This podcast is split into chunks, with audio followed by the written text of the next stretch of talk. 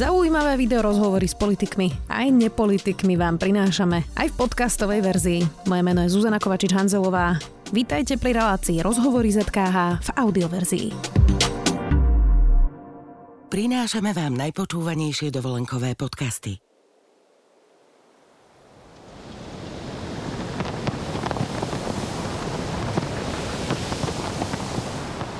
Čo viedlo morský Vánok k tomu, aby zvýšil hlas na slnečník? Dozviete sa na svojej dovolenke.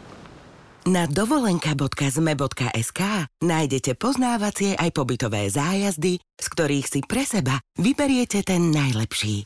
dovolenka.zme.sk Je to presne 10 rokov, čo desiatky kukláčov nabehli do osady v Moldave nad Bodvou a nezákonne zbili Rómov a porozbijali im domy. Išlo o odplatu za to, že im niekoľko dní Predtým mentálne retardovaný chlapec hodil do policajného auta kameň. Slovensko roky ťahalo po súdoch obete, razie rozhodnúť musel až súd v Štrásburgu. Nakoniec sa Slovenská republika Rómom za vlády Eduarda Hegera ospravedlnila. Teraz sa začína vyšetrovanie razie na novo, no veľmi čudným spôsobom. Viac už s Lídiou Šuchovou, ktorá na celú raziu upozornila a roky stojí práve za Rómami z osady Budulovska. Vítajte. Ďakujem za pozvanie. Pani Šuchová, ako si spomínate na ten deň pred desiatimi rokmi vy?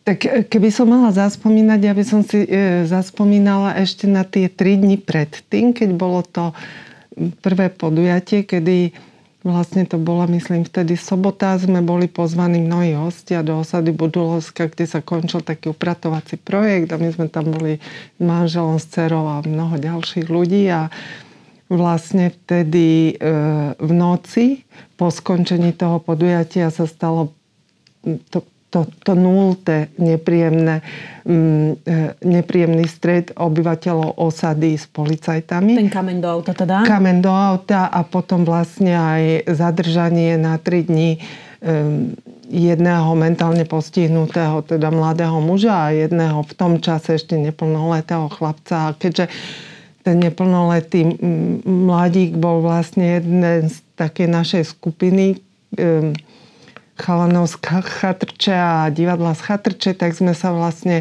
keď sme sa o tom ráno dozvedeli, začali zaujímať o ňo, lebo sme ho poznali, že je to dobrý, slušný chlapec. Mm-hmm. No a teraz prejdem k vašej otázke. Tá policajná razia sa udiala 19. A spomínam si na to tak, že teda ja som z Bratislavy, bola som doma a podvečer som si našla e, veľa zameškaných hovorov od komunitnej pracovničky Irmy Horvátovej, tak som sa zlakla, pane Bože, čo sa deje a keď som jej volala naspäť, tak ona plakala do telefónu, že si myslí, že sa niečo veľmi zle deje v osade, pretože veľa policajných aut tam išlo a, a vlastne vtedy som sa snažila zavolať na, telefónne čísla ľudí z osady, ale nikde som sa nevedela dovolať. Až potom teda na jednom mi zdvihli a povedali, že sú tam policajti s obsami. Však som aj počula aj tých psov, aj také mm, proste taký hluk, ktorý sa tam dial a že oni ma volajú, že teta Litka, teta Litka, pomôžte nám. No ale ako pomôcť z Bratislavy do Moldavy, tak také sú moje spomienky. Hmm. Inak tam sa pri tej razi udialo podľa správy ombudsmanky aj to, že policajt podával telefón jednému z Rómov, že zavolaj si do Bruselu teraz, nech ťa ochránia. Hmm. Tak vy ste v tom čase, myslím, že aj pôsobili viac v Bruseli, čiže to na, na vás e, nejako referovali? Ono sa to vzťahovalo k tomu, k tej ak, akcii alebo konfliktu z, z nedele rána, čo som spomínala, lebo my sme sa v tom čase išli uh, aj s manželom, mm, aj teda s niekoľkými zromami z osady a jeden z nich, ktorý išiel až po policajnú stanicu, bol Milan Hudák e, informovať na policajnú stanicu, že vlastne čo sa stalo a že teda tam je tento Leon, tento chlapec, ktorého poznáme a že či by nás teda mohli policajti informovať. A e, proste miestny policajt povedal, že boli zadržaní kvôli konfliktu a my sme ich vtedy poprosili, že či by boli takí láskaví a vypočuli si aj miestnych obyvateľov. Na čož on nám povedal, dobre, tak spíšte zoznam s kontaktami, my ich vypočujeme a tam sme teda spísali niektorých obyvateľov a kontakt na mňa s tým, že ja som Bratislava, manžel s tým, že je Bruseli, telefónne čísla. No a bol s nami tento Milan Hudák tam, keď sme toto vybavovali. No a potom vlastne sa stalo to, že jemu bol ponúkaný ten telefón, že teraz nech ti pomôžu kamaráti z Bratislavy a z Bruselu počas teda tej hmm. policajnej razie. Ako ste sa vy vlastne k tomu dostali, že ste tam boli na tom e, projekte, že máte priateľov e, práve v osade Budulovská, práve z Bratislavy, keď hovoríte, ako ten príbeh vlastne vznikol? E, ja už ani neviem, či to je odrazie 10, no možno, že toto je 13-14 rokov dozadu, keď som pracovala v tom čase na úrade vlády a mojo, ako, že dostala som takú pracovnú povinnosť zorganizovať návštevu zástupcov Európskej komisie v rómskych osadách. A vtedy ja ako taký bežný človek z Bratislavy poznala som Rómov, len mala som spolužiačky, jedna z nich bola najlepšia v triede, ale určite v osade som v živote nebola. Tak som teda so služobným autom vycupkala na opätkoch eh, do osad. A to bol môj veľký stred, ktorý si myslím, že zmenil absolútne môj život. E, proste prežila som taký hlboký zážitok e, od toho, že od zdesenia, ako ľudia u nás žijú, cez strach až po obrovskú vľúdnosť a ľudskosť.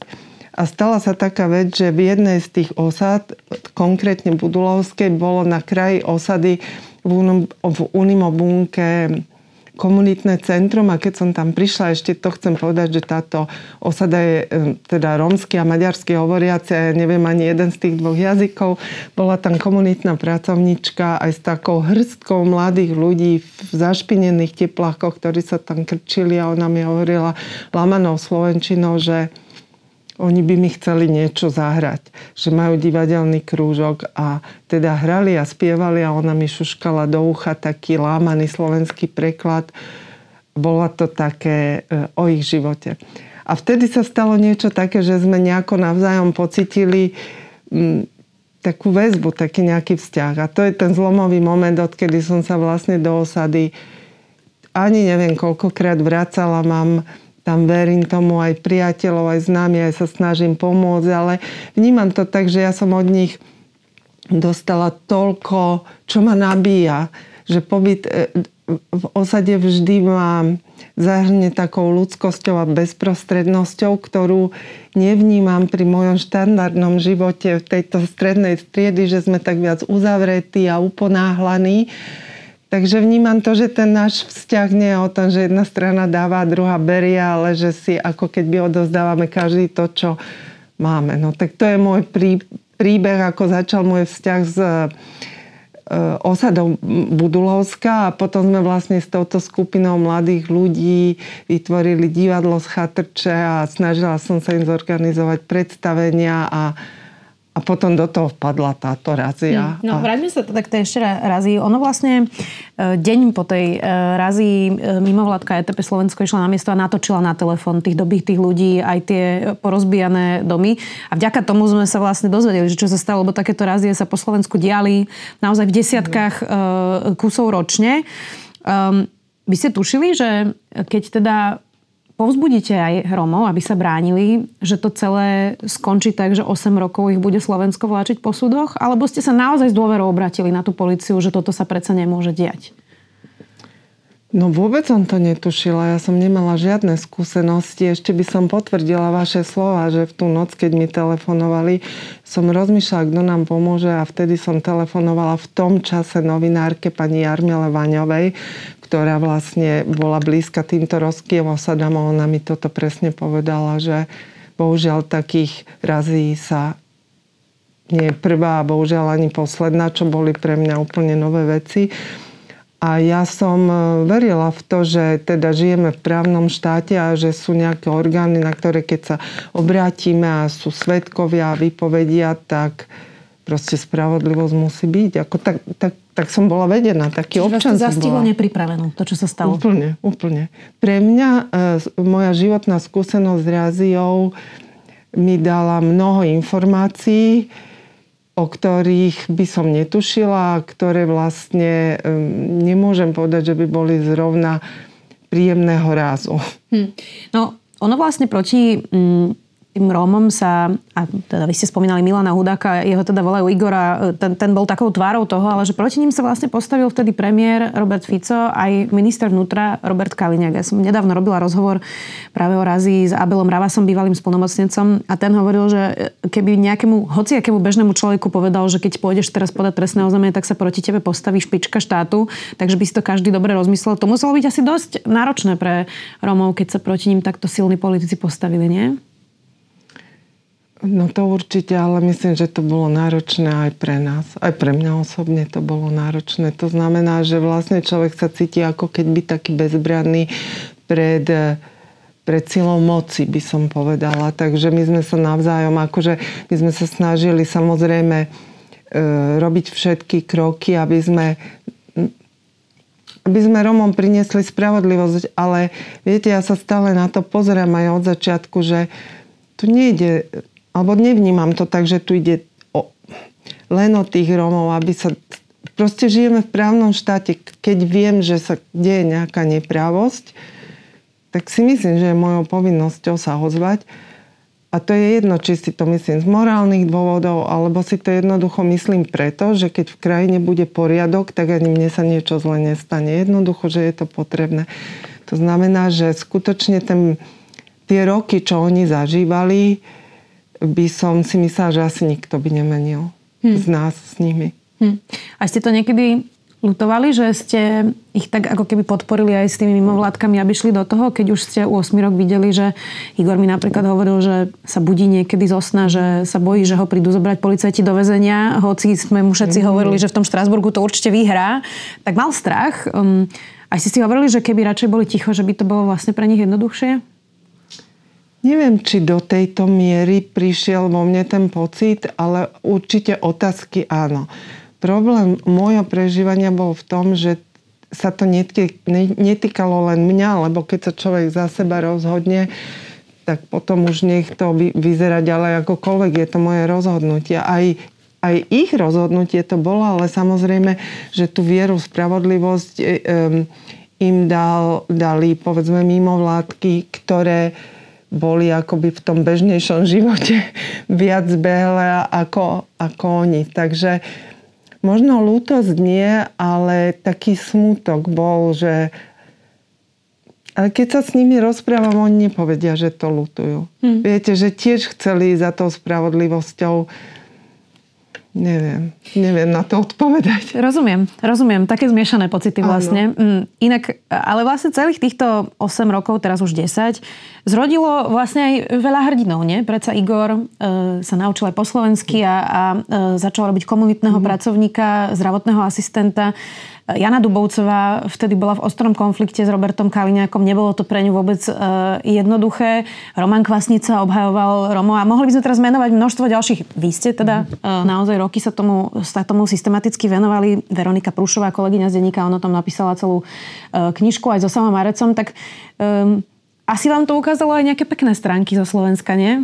E, áno, to môžem potvrdiť, že vlastne, e, ako sa hovorí, že každá minca má dve strany a a povedzme e, ten smútok, bolesť alebo strach pre mňa alebo aj pre teda týchto tieto obete razie priniesli aj, aj nové vzťahy, nových ľudí, čestných, čo sme spoznali, tých, ktorí nás podporovali alebo, alebo dodávali nádej a myslím si, že bez toho napríklad by som nemala tú možnosť ich spoznať. Takže ono je to tak, že to bolo určite, že tie misky váh sú vykúpené a určite e, to nelutujem.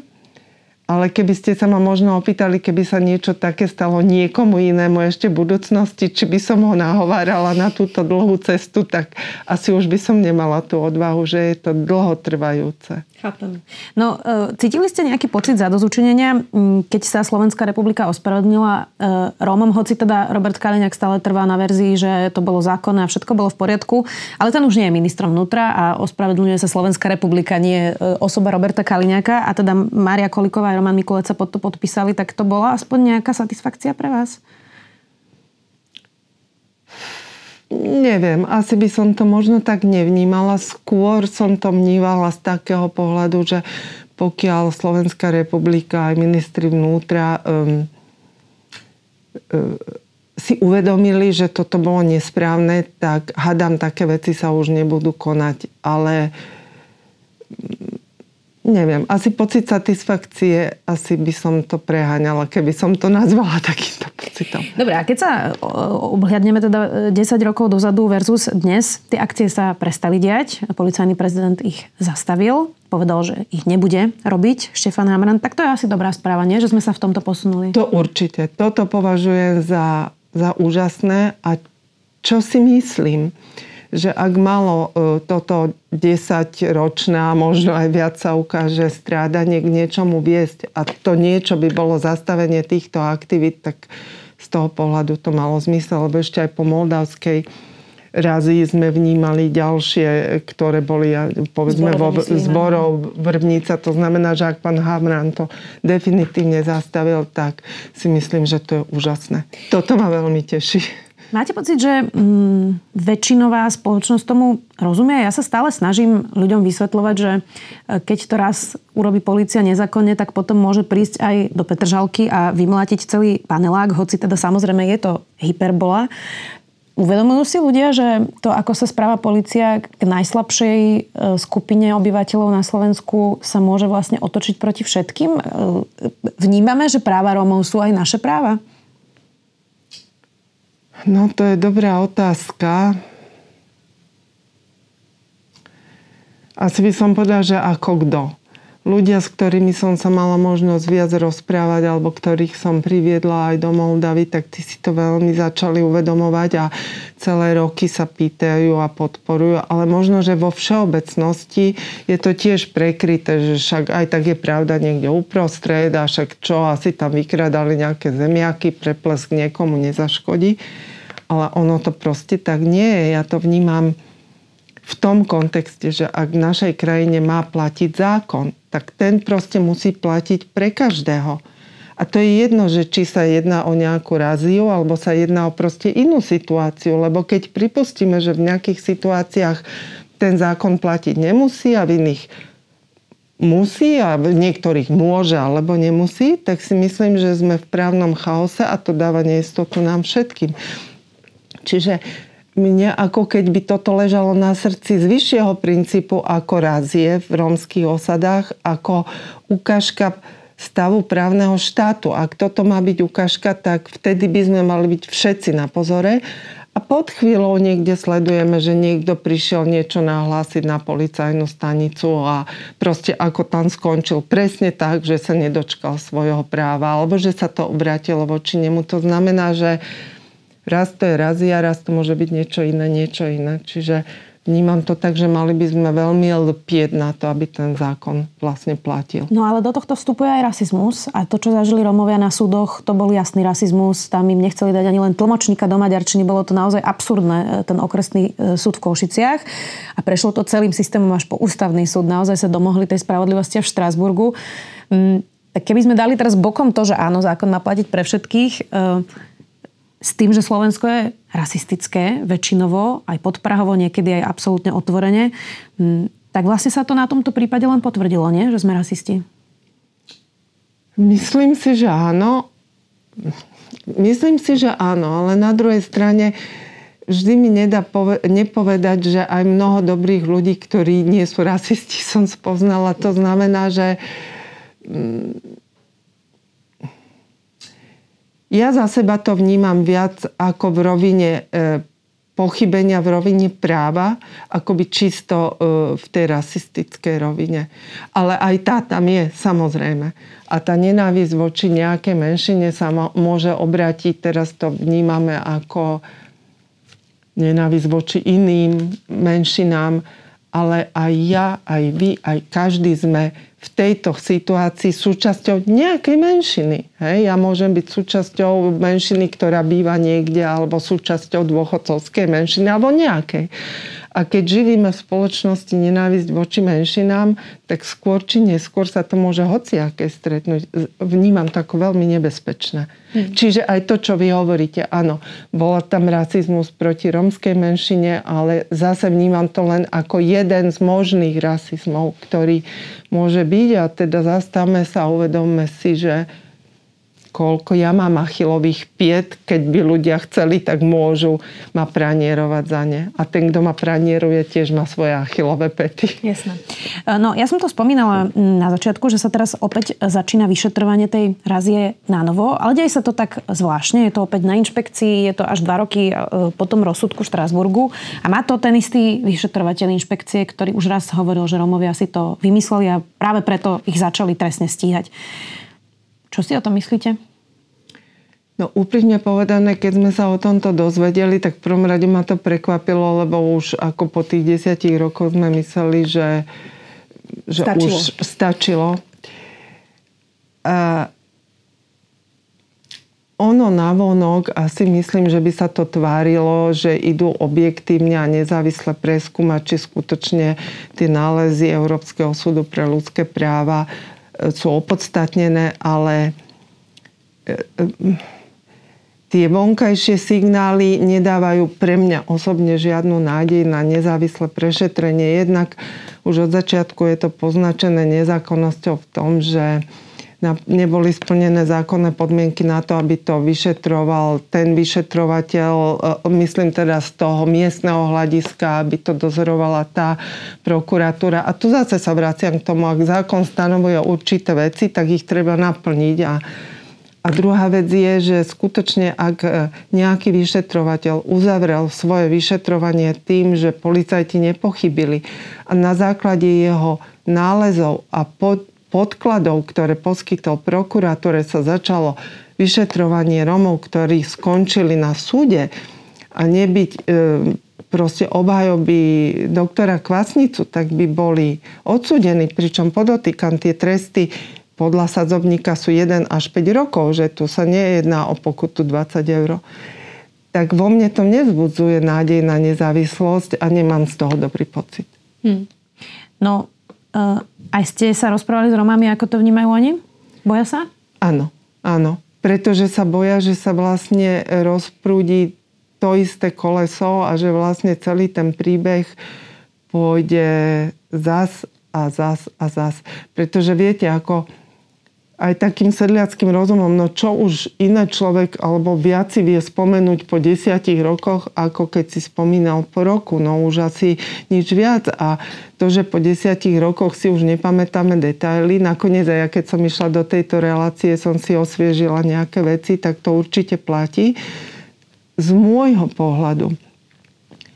Ale samozrejme, ja nie som e, v tomto odborník a zase hovorím len ako sedliackým rozumom ten spis má 6 tisíc strán, možno skutočne nejaký nezávislý vyšetrovateľ, keby si zobral tú písomnú agendu, ale vyšetrovateľ, ktorý nebol zaťažený už predtým ničím, tak už len z tej písomnej agendy si myslím, že by mohol prísť k rôznym uzáverom a verím v to, že by mohli potvrdiť aj nálezy Európskeho súdu pre ľudské práva. Mohli by sa inšpirovať aj v tej správe Jany Dubovcovej ako ombudsmanky. Tá pomerne podrobne opísala, čo sa tam vlastne udialo. Mm, pani Šuchová, ono vlastne mm, tie problémy, ktoré, pre ktoré aj policia chodila mlátiť osady, bolo, že si tam chceli teda nejakou e, represiou budovať rešpekt. Hej, tak to vlastne aj prezentovala policia v tom čase. E, veľa nad tým rozmýšľam, že vlastne keby sme pozdvihli tie komunity, myslím teraz bývaním, vodou, hygienou, vzdelaním, tak by odpadli vlastne aj tieto všetky problémy, ktoré sú v rámci spolužitia. Ja keď chodím do Moldavy nad Bodvou, do osady Budulovská, tak ona sa za posledné roky veľmi neposunula. Teraz tam mali aj, ešte aj epidémiu, je tam množstvo problémov s pitnou vodou. Ťažko povedať, keď hygienik povie, že sme umývať ruky, aby nemali žltačku, že kde si ich vlastne majú e, umyť. To sú také predstavy e, naozaj bratislavského intelektuála, že chodte si všetci umyť ruky. E, aj v tej obci sú vlastne dosť napäté vzťahy s vedením Moldavy nad Bodvou. Mm, tak v tomto, keď sa 10 rokov späť ohľadneme, sa asi Moldava bohužiaľ ďalej neposunula, nie? Ja tam vnímam e, posun priamo v osade Budulovska, lebo aby sme boli korektní a presní z môjho pohľadu, že sa tam vybudovalo kamenné komunitné centrum aj s nejakým hygienickým centrom, neviem do akej miery sa využíva alebo nevyužíva. Na druhej strane tie bytovky, čo sú tam, samozrejme ešte viac chátrali a ešte teda po tej hygienickej stránke je to horšie. Na druhej strane, čo sa... A a tie veci, čo sa zlepšili, boli zo štruktúrálnych fondov, aby sme boli korektní, tak sa tam dalo aj osvetlenie nočné, lebo samozrejme pokiaľ tisíc ľudí žije bez osvetlenia, keď je tma, tak e, to samo o sebe môže produkovať len ne, e, nešvári. Takže niečo sa posunulo, ale samozrejme to je strašne málo. Viete, že aj čo sa tej hygieny týka, tak pokiaľ aj tie nízkoštandardné domčeky majú povedzme žumpu, ale keď tá žumpa možno bola kapacitne naplánovaná, malá, ja neviem, ale jednoducho každý mesiac, dva vyteká a potom tam vyteká povedzme mesiac alebo aj ďalšie dva mesiace, kým sa zase prečistí, tak to je len dôvod na to, aby sa tam šírili choroby. Takže si myslím, že a, a nad toto všetko by som chcela povedať to, čo vy ste naznačili, že jednoducho um, naučiť niekoho dodržiavať zákon nezákonnou cestou, to proste jednoducho nejde. Čiže my nemôžeme voliť prostriedky, aj keď by neviem, kto mal neviem aký cieľ, ktoré sú nezákonné a myslieť si, že tým docielime proste to, že niekto nás bude rešpektovať. To je celé zlé, akože um, to je aj ťažko sa vôbec nad tým zamýšľať. Čiže ja si myslím, neviem prečo je taký problém vôbec s romskými osadami dať ich do, do stavu približne 21. storočia. Sú také, kde sú dobré skúsenosti a darí sa to, tak možno tie ostatné lokality by sa mohli inšpirovať dobrou praxou. Ale to je asi jediná cesta. No ja si myslím, že represia na nikoho, však to aj bežne vieme, že keď budeme deti e, tlc za to, keď nás neposlúchajú, tak výsledok nebude, že nás budú poslúchať, ale ešte väčší odpor z ich strany, takže na to nemusíme veľmi veľa špekulovať, aby sme si to uvedomili. Ďakujem veľmi pekne, že ste si našli čas, že ste sa so mnou podelili o vaše spomienky a zážitky. Lidia Šuchová. Ďakujem za pozvanie. Pekný deň. Ak chcete podporiť kvalitný obsah, ale aj naše videá, najlepšie urobíte, ak si predplatíte denník SME na sme.sk lomka predplatné. A ak chcete, aby vám na budúce žiadne nové video neušlo, stačí, keď nám dáte na našom YouTube kanáli denníka SME odber a zapnete si upozornenia. Ďakujeme. Počúvali ste podcastovú verziu relácie Rozhovory ZKH. Už tradične nás nájdete na streamovacích službách, vo vašich domácich asistentoch, na Sme.sk, v sekcii Sme video a samozrejme aj na našom YouTube kanáli Denníka Sme. Ďakujeme. Prinášame vám najpočúvanejšie dovolenkové podcasty.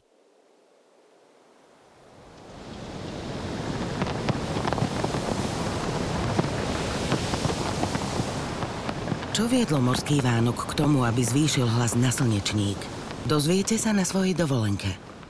Na dovolenka.zme.sk nájdete poznávacie aj pobytové zájazdy, z ktorých si pre seba vyberiete ten najlepší. dovolenka.zme.sk